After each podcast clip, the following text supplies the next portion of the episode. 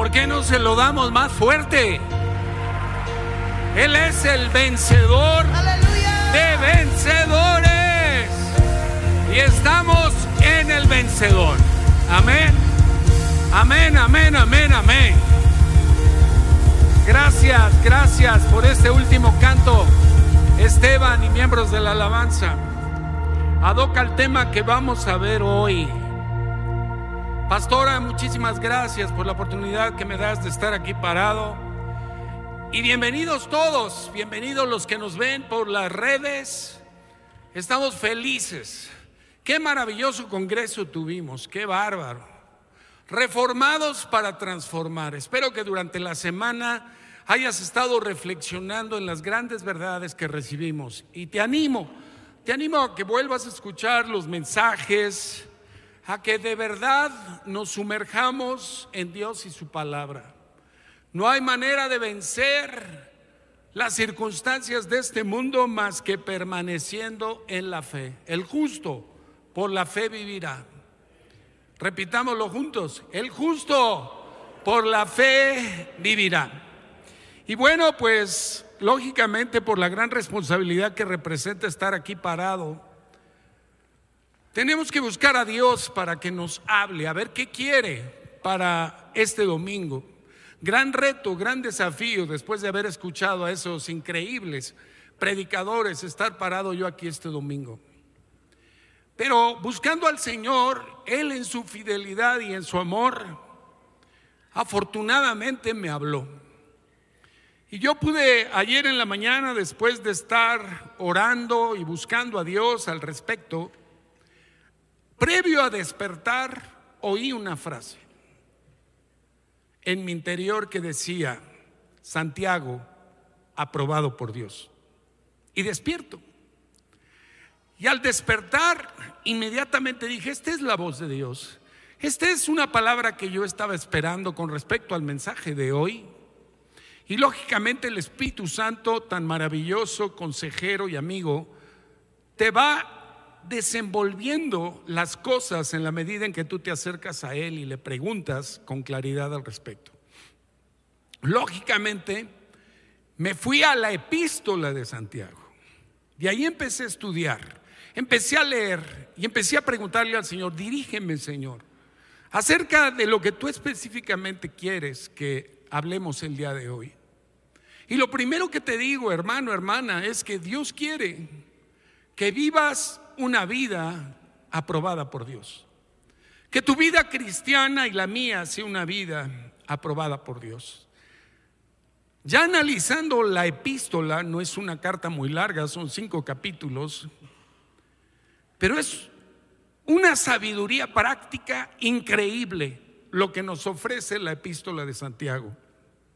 Fácilmente pude contar 12 enseñanzas prácticas muy importantes.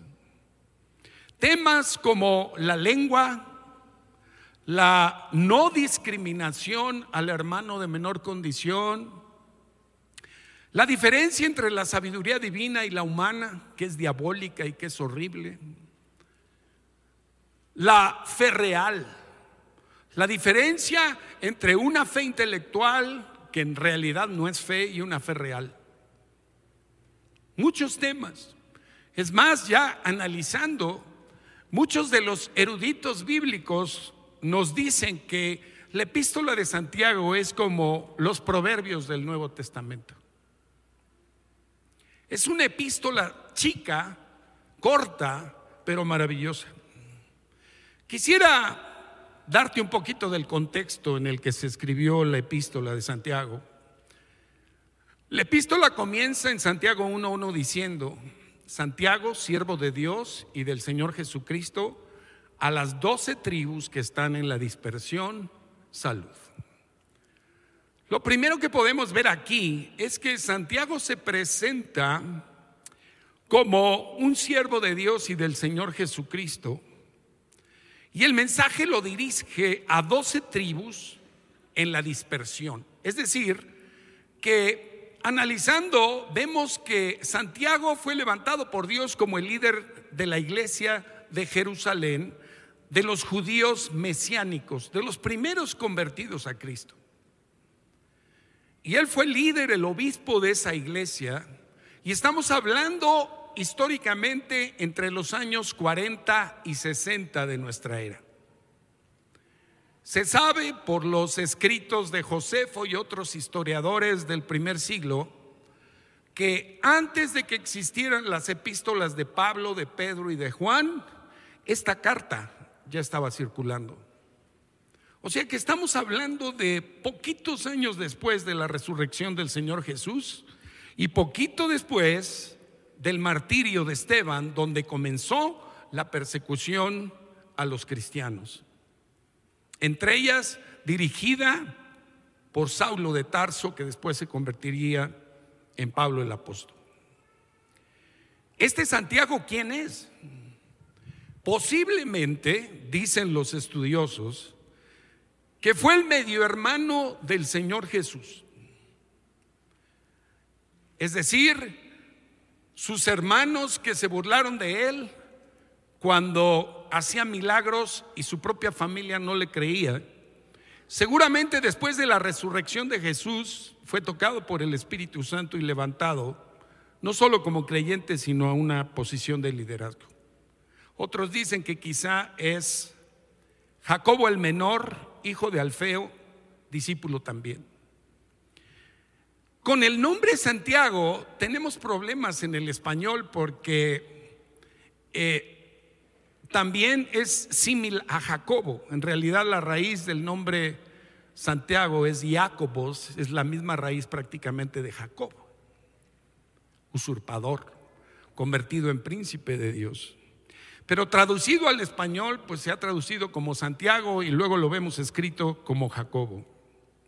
Lo que sí les puedo decir que no es el hermano de Juan, el hijo de Zebedeo, que fue martirizado por Herodes, como lo dice Hechos 12 del 1 al 2.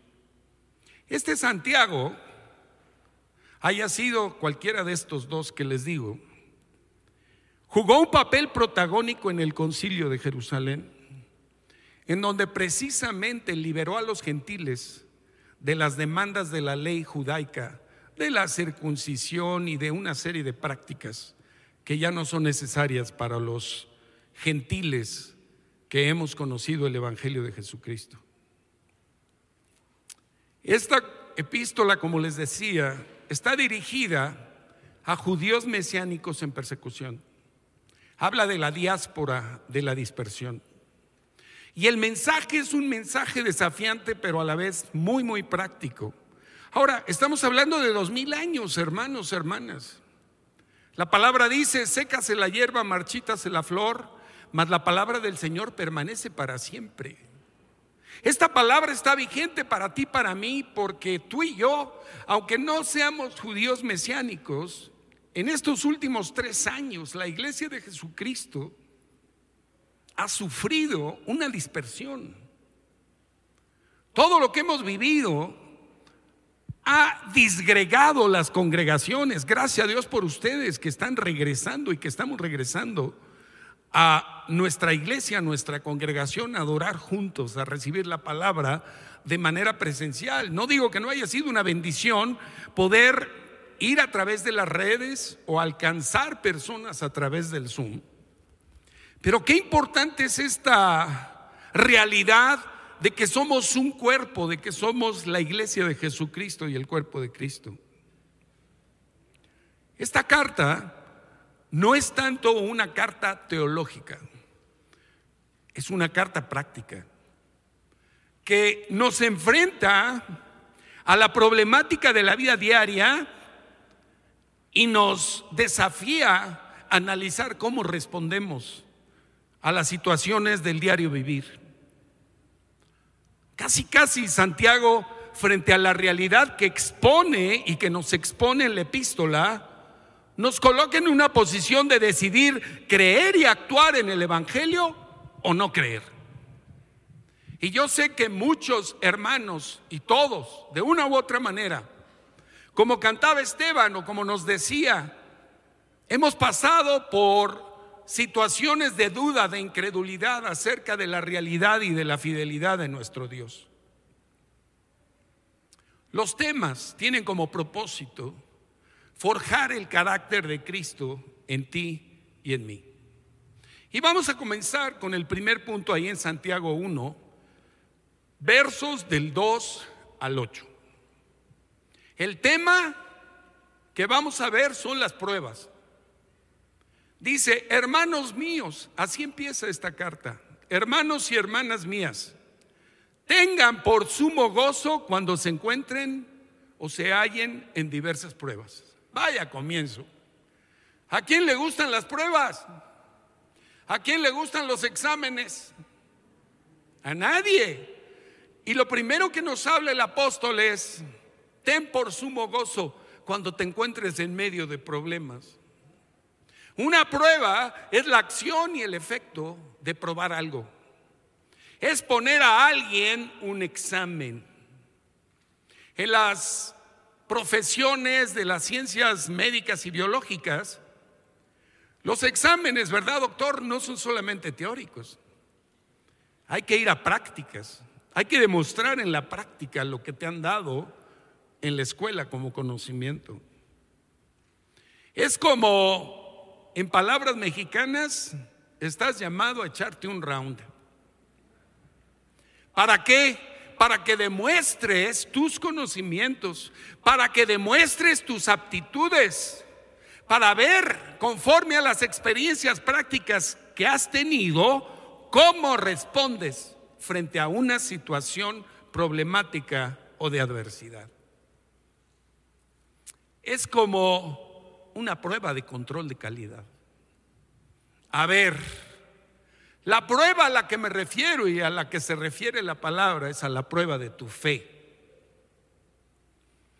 Y el apóstol nos dice, toma con alegría cuando vengan los problemas a tu vida. Sintonízate a una actitud no de depresión, de queja, de tristeza, de retractación, de desánimo, de por qué a mí, otra vez. No. Nos habla de que tengamos por sumo gozo cuando tengamos problemas.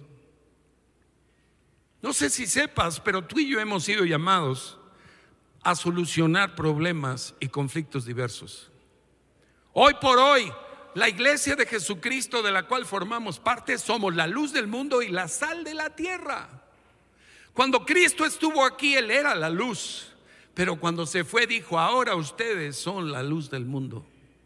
Así que cuando las tinieblas aparecen en nuestra vida, es la luz de Cristo la que tú y yo tenemos que reflejar. Primera de Pedro dice lo siguiente, capítulo 1, verso 7. Para que sometida a prueba tu fe, mucho más preciosa que el oro, el cual aunque perecedero se prueba con fuego, sea hallada en alabanza, gloria y honra cuando sea manifestado Jesucristo. Los hermanos de hace dos mil años, Pedro, Juan, Santiago, las iglesias de Pablo, tenían la perspectiva muy clara del retorno inminente del Señor Jesucristo. Ellos sabían que Jesús regresaría a lo largo de estos 20 siglos, tú y yo estamos llamados a mantener esa perspectiva de que lo que vivimos hoy en lo temporal no debe de menguar esa visión de largo plazo. Deben de ver a Cristo regresar a esta tierra a establecer su gobierno y su reino, o que llegado el cumplimiento de nuestro propósito en la tierra lleguemos a los brazos de Él. Ahora Jesús lo dijo, pero muchas veces no queremos escucharlo. Jesús dijo ahí en Juan 16:33, en el mundo tendrán aflicción, pero confíen, yo he vencido al mundo. Así que tú y yo estamos llamados a pasarnos del lado de la victoria de ver los problemas como una realidad de este mundo caído, pero una realidad mayor es que Cristo ya venció al mundo y tú y yo estamos del lado vencedor. ¿Quién dice amén? Ahora, volviendo al objetivo o al fruto de estas pruebas de la fe. Regresemos al versículo número 3. Dice, la prueba de tu fe produce paciencia. Yo no sé, estaba recordando cuando estaba estudiando que en mis tiempos, no sé ahora, había exámenes ordinarios, extraordinarios y a título de suficiencia. ¿No? No sé si sigan los mismos. Afortunadamente, de panzazo como fuera en algunos casos, pasé los ordinarios. Pero muchos de mis amigos se iban al extraordinario y algunos de ellos al de título de suficiencia, en donde ya estaban a punto de ser expulsados de la escuela o de repetir el año. Los exámenes son parte del calendario escolar. ¿No? Ahí están. Llegado cierto momento y cierto tiempo en el semestre, el trimestre o como esté la cosa, vas a tener que presentar el examen. A nosotros nos pasaba mucho en la profesional que todo era puro juego, todo el semestre, pero llegaba el tiempo de exámenes y ahora sí, búscate al mejor alumno para ver cómo le sacabas los apuntes y júntate con los compañeros y échate tus acordeones para llegar al examen desvelado al 100%, pero con el fin de no reprobar. No sé cuáles sean los exámenes que tú estés teniendo que pasar, pero déjame decirte que en el reino nadie reprueba. A lo mejor repites el examen, pero siempre estará Dios dispuesto a ayudarnos y a manifestarse en su fidelidad para que podamos salir adelante. Esta semana especialmente para mí fue de victoria en victoria y de triunfo en triunfo. Tuve un problema de salud, me fui al doctor, una muela. Qué lata son las muelas, híjole. No, no, no. Entonces, conjugar en tu agenda los problemas con tus responsabilidades a veces es difícil. Pero ahí es donde exactamente tenemos que poder probar en nuestra vida que vamos de triunfo en triunfo y de victoria en victoria. Amén. Hay distintos tipos de exámenes, de pruebas, pero el efecto de estos desafíos a nuestra fe debe ser la paciencia, la resistencia interna que genera el tener que enfrentar grandes desafíos con la seguridad de que el Señor va a intervenir.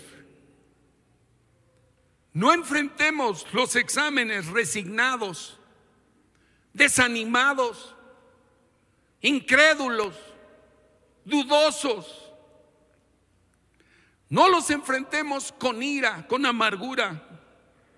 La paciencia es resistencia, que es más que ese término que yo no sé si tú lo habías oído mucho, yo no lo había oído hasta hace una década. La palabra resiliencia. ¿La han oído ustedes? La definición de resiliencia es la capacidad para resistir un estado o una situación adversa y la capacidad para recuperar el estado inicial cuando cesa la perturbación o la tensión a la que se estuvo sometida. Si pudiéramos preguntarle a los resortes de tu cama qué tan resilientes son, porque algunos tienen que aguantar más de 100 kilitos, pues el resorte se comprime a la presión de tu cuerpo. Pero si es un buen resorte, cuando te levantes de la cama, el resorte vuelve a su posición original. Ahora, ¿eso opera en nosotros? No, opera más que eso. Porque nosotros, en medio de la dificultad, el apóstol nos dice, mantente en el gozo, mantente en la paciencia, mantente en la paz de Cristo. Porque la fe combinada con una espera calmada va a traer la respuesta a nuestra vida y veremos la victoria. Amén. El fruto del Espíritu, díganmelo de memoria, es amor, gozo, paz, paciencia. Hasta ahí nos quedemos. Amor, gozo, paz, paciencia. ¿Cómo se produce el fruto del Espíritu? Se produce a través de una fe activa de un permitir que la palabra vaya renovando mi entendimiento y transformando mi manera de vivir y de responder a las circunstancias. Eso es lo que es una fe activa. Por eso el apóstol Pablo se atreve en Romanos 5.3 a decir esto. No solo esto, sino que también nos gloriamos en las tribulaciones, sabiendo que la tribulación produce paciencia. O sea que de acuerdo con Santiago, gózate hermano cuando enfrentes problemas. Y de acuerdo con Pablo, gloríate de que tienes problemas. Tenemos que llegar a esa calidad de corazón por la fe verdaderamente real que haya en nuestro corazón. Permíteme leerte en la nueva traducción viviente, Romanos 5, del 2 al 4. Dice, Debido a nuestra fe, Cristo nos hizo entrar en este lugar de privilegio inmerecido en el cual ahora permanecemos. Y esperamos con confianza y alegría participar de la gloria de Dios. También nos alegramos al enfrentar pruebas y dificultades porque sabemos que nos ayudan a desarrollar resistencia y la resistencia desarrolla firmeza de carácter y el carácter fortalece nuestra esperanza segura de salvación. Qué tremenda palabra. Espero que tu entendimiento como el mío y tu corazón se estén ensanchando a entender y comprender que cualquiera que sea la circunstancia que tengamos que enfrentar, hay salida Hebreos 6:12 dice, a fin de que no te hagas, ni yo me haga perezoso, sino imitadores de aquellos que por la fe y la paciencia heredan las promesas. Qué tremendo es esto. Y dice Santiago 1.4, regresando a Santiago, mas tenga la paciencia su obra completa en ti y en mí para que seamos perfectos y cabales sin que nos falte cosa alguna. Aquí lo que nos está diciendo es que permitamos que a través de la fe y la paciencia se conforme un carácter de Cristo tal que cuando Cristo, que ve cómo vivimos en la tierra, nos ponga una palomita de aprobado, aprobado pasó el examen y no pasó de panzazo. Que no pasemos con la calificación mínima de aptitud, sino que verdaderamente seamos declarados por Él hábiles y competentes en la fe. Esa es la diferencia, hermanos.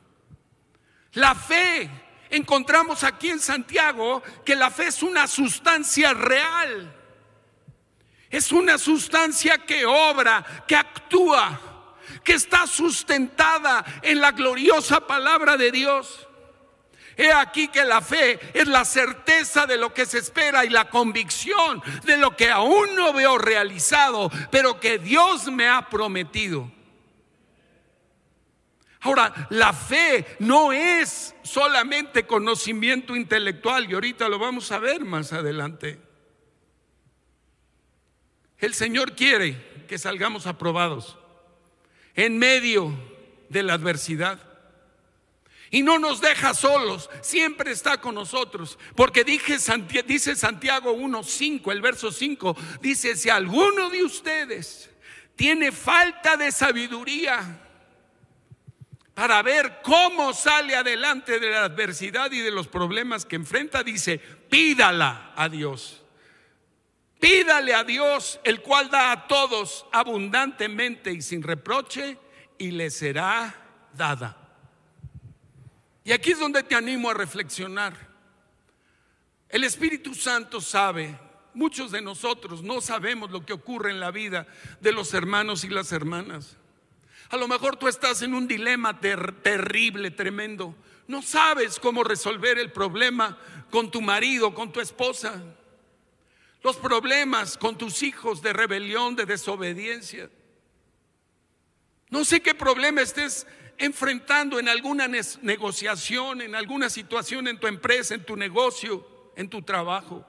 Ponle nombre ahora mismo a tu examen de la fe y pidámosle a Dios sabiduría y gracia, porque Dios cuenta con todos los recursos a nuestra disposición.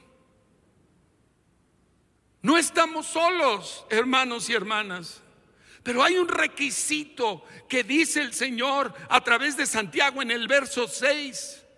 Nos dice, pero pide con fe, no dudando nada, porque el que duda es semejante a la ola del mar que es arrastrada por el viento y echada de una parte a otra. No piense, pues, quien tal haga, que recibirá cosa alguna del Señor porque el hombre de doble ánimo es inconstante en todos sus caminos. Y me gustaría leerte en la nueva traducción viviente estos mismos versículos. El Señor te dice a ti, me dice a mí, porque todos enfrentamos desafíos y retos. ¿Hay alguien aquí que no tenga un problema? ¿Que no esté pasando por algún examen, aunque sea de primaria? Todos traemos situaciones, dice, si necesitan sabiduría, pídansela a nuestro generoso Dios y Él se las dará. No los reprenderá por pedirla. Cuando se la pidan, cuando se la pidan, dice, asegúrense de que su fe sea solamente en Dios y no duden, porque una persona que duda tiene la lealtad dividida y es tan inestable como una ola del mar que el viento arrastra y empuja de un lado a otro. Esas personas no deberían esperar nada del Señor, porque su lealtad está dividida entre Dios y el mundo, y son inestables en todo lo que hacen. Y yo estaba pensando cuando leía esto, en lo que acaba de suceder en el estado de Florida con el huracán Ian. El huracán, los vientos, el oleaje arrasó con medio estado, de un lado a otro. Si ven las noticias, están sacando las fotos del antes y el después. Una cosa espantosa. Pero ¿qué pasó con, esas decisiones que tomaste sin el consejo de Dios? Como decía la canción de hace muchos años, como una ola tu amor llegó a mi vida. Y me dejó, pero sí, en un estado de devastación tremendo, tremenda. El Señor nos llama a una constancia, a una permanencia en el creer, en el orar, en el esperar de Él y sobre todo en el hacer. Y voy a citarte este versículo que me, encanta de esta historia, de ese padre que tenía un hijo que los demonios lo traían asoleado desde niño. Y los discípulos no lo pudieron echar fuera. Y en Marcos 9, 22 al 25 se presenta el Señor Jesús. Y este padre le dice, muchas veces el diablo echa en el fuego y en el agua a mi hijo para matarle. Pero si puedes hacer algo, ten misericordia de nosotros y ayúdanos. Y Jesús le dijo, si puedes creer, si puedes creer, al que cree todo le es posible. Y vean la respuesta de ese padre que a lo mejor, y, que quizá deba ser la petición y el clamor tuyo y mío ante los problemas que estamos viviendo. E inmediatamente el padre del muchacho clamó y dijo, creo, ayuda a mi incredulidad. Y cuando Jesús vio que la multitud se agolpaba, reprendió al espíritu inmundo diciéndole, espíritu mudo y sordo, yo te mando sal de él y no entres más en él. Y el muchacho fue liberado. Terminó el problema, la aflicción. Es tiempo de orar, hermanos, y a mí me gustaría pedirle a Esteban que si nos apoyara con el piano. Vamos a ponernos de pie, porque aquí en esta congregación Hay muchos, todos en distintos niveles. Estamos enfrentando situaciones de distinto calibre. Exámenes ordinarios, extraordinarios o a título de suficiencia. En donde dices, Señor, estoy a punto, por desgracia muchos, de dejar de creerte. Y yo te digo, hermano, nunca dejes de creer en nuestro Padre. Nuestro Dios es bueno y su misericordia es para siempre. El diablo es el malo. Y Cristo ya lo derrotó. Y este mundo trae de manera natural aflicciones. Oh, gloria a ti, Padre, que podemos hoy pararnos aquí.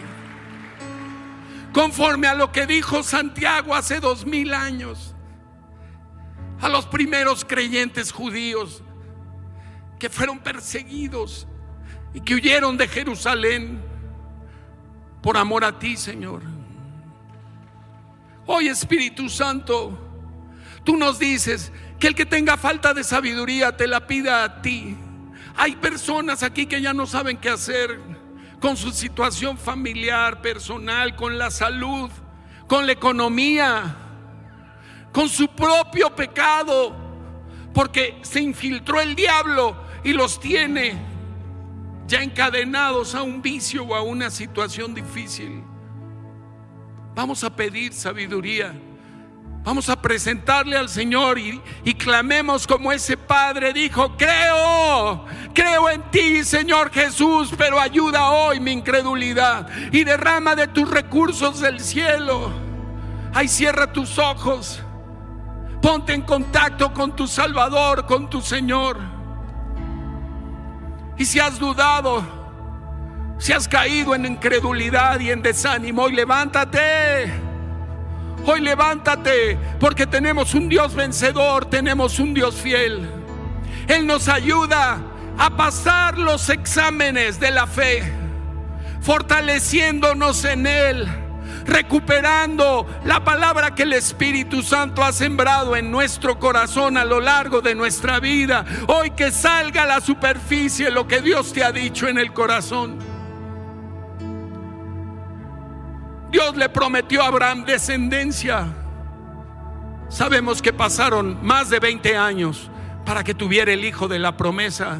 Pero no dudó, no dudó por incredulidad sabiendo que Dios era fiel para cumplir lo que le había prometido. Ahí, ábrele tu corazón al Señor. Y si has pecado diciendo no he creído en ti, Señor, ¿dónde está la respuesta al cambio que ibas a hacer con mi marido, con mi mujer, en mi matrimonio, con mi familia? Señor, no he salido del hoyo económico. Es más, ha habido muchos que me han transado, que han abusado de mí. Déjame decirte algo, hermano. También discierne cuántos de los problemas que hoy vives son producto de tus malas decisiones, de tus propios pecados, porque hay una diferencia. Pero el Señor hoy no te condena. Él viene a rescatar del hoyo tu vida, viene a sanar tus dolencias, a perdonar tus pecados, como dice el Salmo 103 rescato del hoyo tu vida porque quiero coronarte de favores y de misericordias. Señor, aquí estamos, Padre. Hay muchas imposibilidades, Señor. Señor, a veces ha sido el ataque del diablo, las injusticias del prójimo, las aflicciones naturales del mundo. ¿Cómo podemos hacerle para controlar los temblores, los huracanes? Es imposible. Son cosas que ya existen en este mundo caído. Pero recuperemos nuestra confianza en Él. Como cantamos, aún en medio de la tempestad, Señor, tú traes la respuesta. Porque tú quieres que vayamos de triunfo en triunfo y de victoria en victoria. Y dile también, Señor, no te he creído tu palabra se me ha quedado aquí en la mente nada más. Me la sé de memoria, la recito como un perico, pero no sale de mi corazón. que es donde la fe toma su asiento y toma su lugar. Ahí, ahí derrámale tu corazón. Pídele la sabiduría que necesitas para enfrentar. A lo mejor hasta un problema legal. Ya va, va, va, va. Un diagnóstico médico terrible. Las secuelas de una enfermedad degenerativa. La falta de presupuesto Reconoce también si te has conformado ya a seguir como vas. Esto es lo que hay, pues que siga así. A ver hasta dónde llego. No, no, no nos conformamos. Creo, creo en ti. Ayuda hoy mi incredulidad con tu palabra, Señor. Porque viene la respuesta, viene la respuesta. Pero sabes qué, hermano, lo que Dios espera de nosotros es que mantengamos firme nuestra fe y que tomemos de los recursos de Dios, de los recursos de Dios, para que como dice la palabra en Efesios 6:13, pónganse todas las piezas de la armadura de Dios para poder resistir al enemigo en el tiempo del mal. Y así después de la batalla seguiremos o sigan en pie, firmes. Si el diablo ya te tumbó, si tu depresión ya te tiró al piso, hoy es el día de levantarnos. Porque tenemos un Dios fiel. Hoy nos declaramos aprobados, Señor. Y en el verso 14 de Efesios 6 dice, defiendan su posición y pónganse todas las piezas de la armadura de Dios. Aquí estamos, Padre. Aquí estamos, Padre. Gracias, porque en este día podemos traer nuestras imposibilidades a ti. Y Espíritu Santo, tú hablas Tú hablas a tus hijos. Dile, Señor, perdóname por haber estado sordo a tu palabra, por haber sido un terco y necio y desobediente y posponer, posponer y posponer la obediencia a ti. Pero hoy, Señor, recupero el sentido, los sentidos espirituales y me activo en la fe. Porque toda buena dádiva y todo don perfecto, dice Santiago, en el verso 17 del capítulo 1. Todo don perfecto desciende de lo alto, del Padre de las luces, en el cual no hay mudanza ni sombra de variación. Algo importantísimo que nos dice Santiago en este mismo capítulo, en el 21, verso 21. Por lo cual, desechando toda inmundicia y abundancia de malicia, Recibe hoy con mansedumbre la palabra implantada, la cual puede salvar tu alma. Quita de tu vida, decídete hoy a quitar de tu vida todo lo malo, todo lo sucio. Y acepta con humildad esta palabra que el Señor nos está dando hoy. Permite que sea sembrada en tu corazón, porque es el poder que va a salvar tu alma. Te va a sacar adelante de los problemas. Y luego dice, no solo escuches la palabra de Dios, tienes que ponerla en práctica. De lo contrario, seguirás engañándote a ti mismo. Si escuchas la palabra pero no la obedeces, es como ver tu cara en el espejo, donde te ves a ti mismo y luego te alejas y te olvidas como eras. Pero si miras atentamente en la ley perfecta que te hace libre y la pones en práctica y no olvidas lo que escuchaste, entonces Dios te bendecirá por tu obediencia. Yo quisiera que oráramos algo hoy también. ¿Sabes qué? Vamos a renunciar a esta fe intelectual que no es fe. Porque tú te puedes recitar los salmos y Y cuando hablas con tu gente, les recitas la palabra, pero tiene que salir del corazón. Hoy, Espíritu Santo, te pido que aterrices la palabra de mi Señor aquí, aquí en el corazón, para que se convierta en una fe real, en una fe activa, que me lleve a tomar decisiones que van a producir la transformación que tú quieres de mi vida. Reforma y transformación. Las dos cosas. Reforma significa volvernos a formar, que ya lo hizo Dios al hacerte nacer de nuevo cuando aceptaste a Cristo.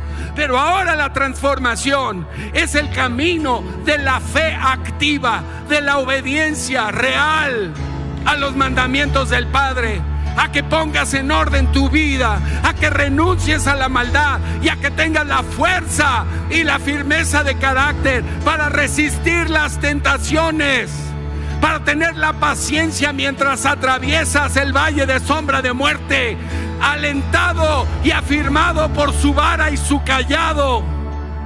Y que a través de la unción del Espíritu Santo podamos ver verdaderamente la transformación de nuestro ser a imagen de Cristo y podamos llevar a otros al reino de Dios y arrancarle al enemigo las almas. Dios cree en ti, Dios cree en ti. Él no te juzga, Él no te condena el día de hoy. Solo te pide que despiertes a la verdad del Evangelio y retomes tu relación personal con el Señor Jesucristo. ¿Quién dice amén? Oh, gloria a ti, Señor. ¿Podemos cantar esa? Anclado estoy en Él. Si yo confiaré en Cristo, anclado estoy en Él,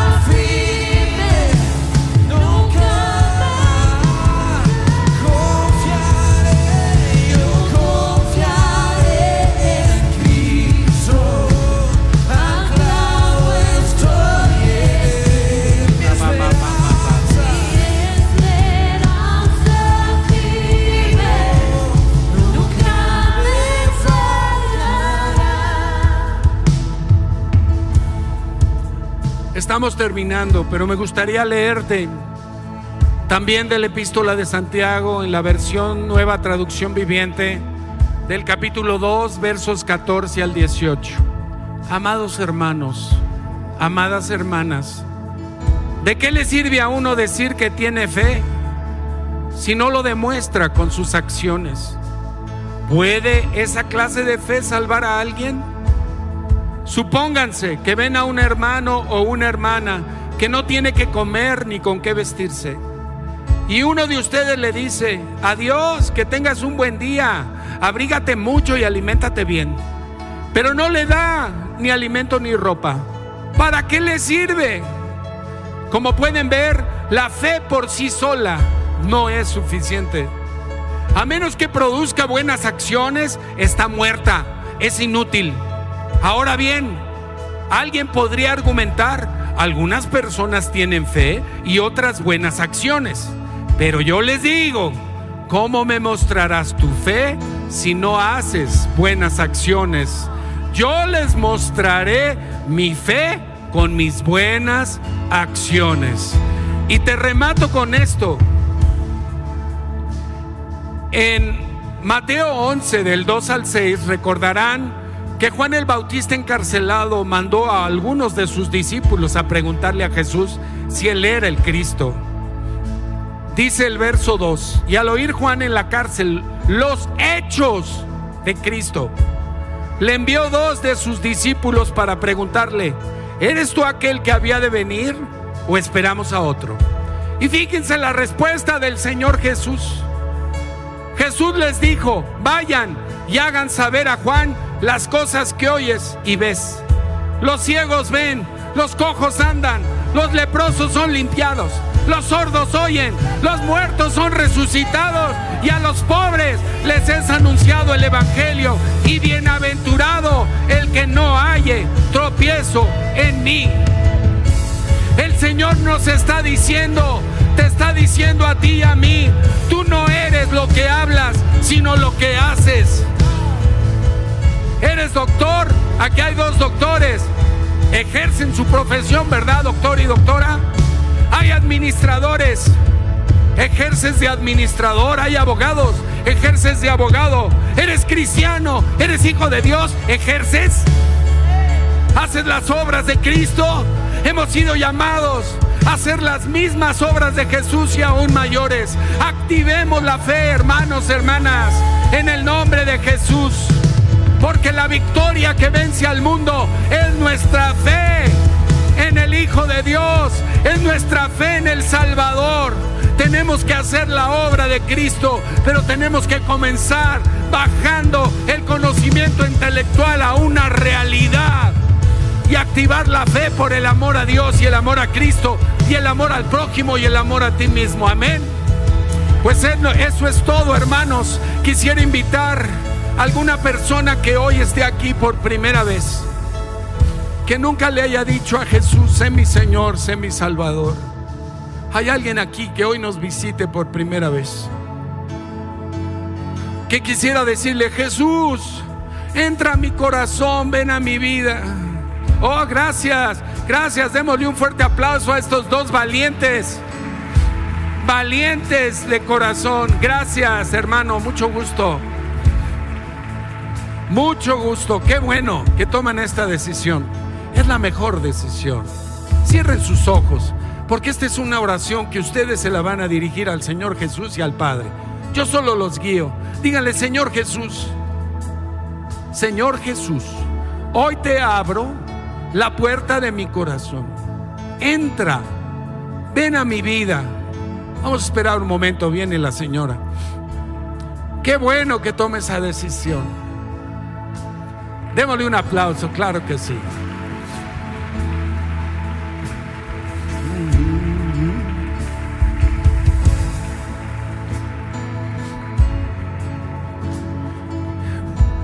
El Señor te llama.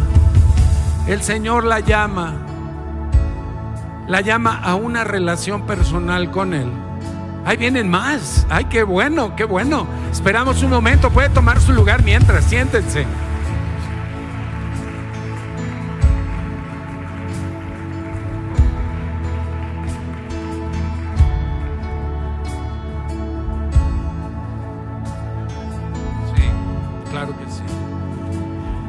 Bueno, volvemos de nuevo. ¿Hay alguien más? Ahí viene alguien más. Qué bueno.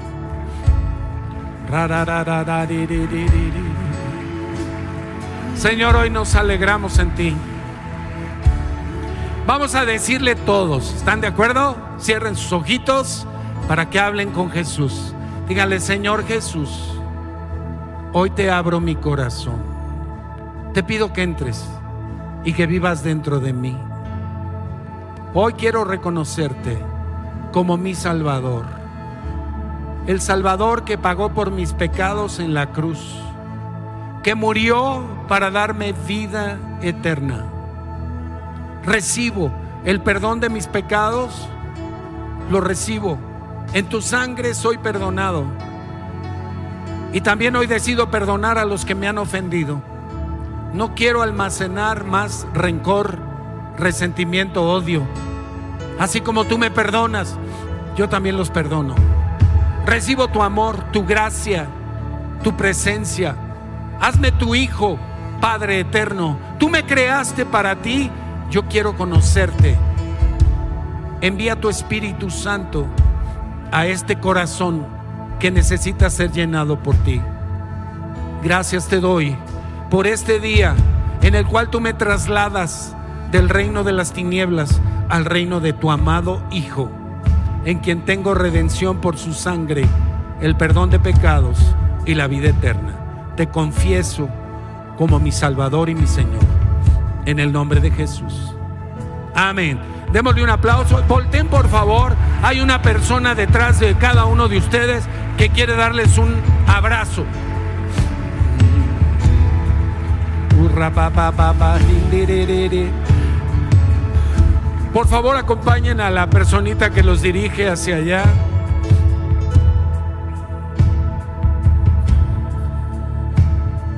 Bueno, estamos llegando al final. Ya hubo testimonios de sanidades físicas en el Congreso.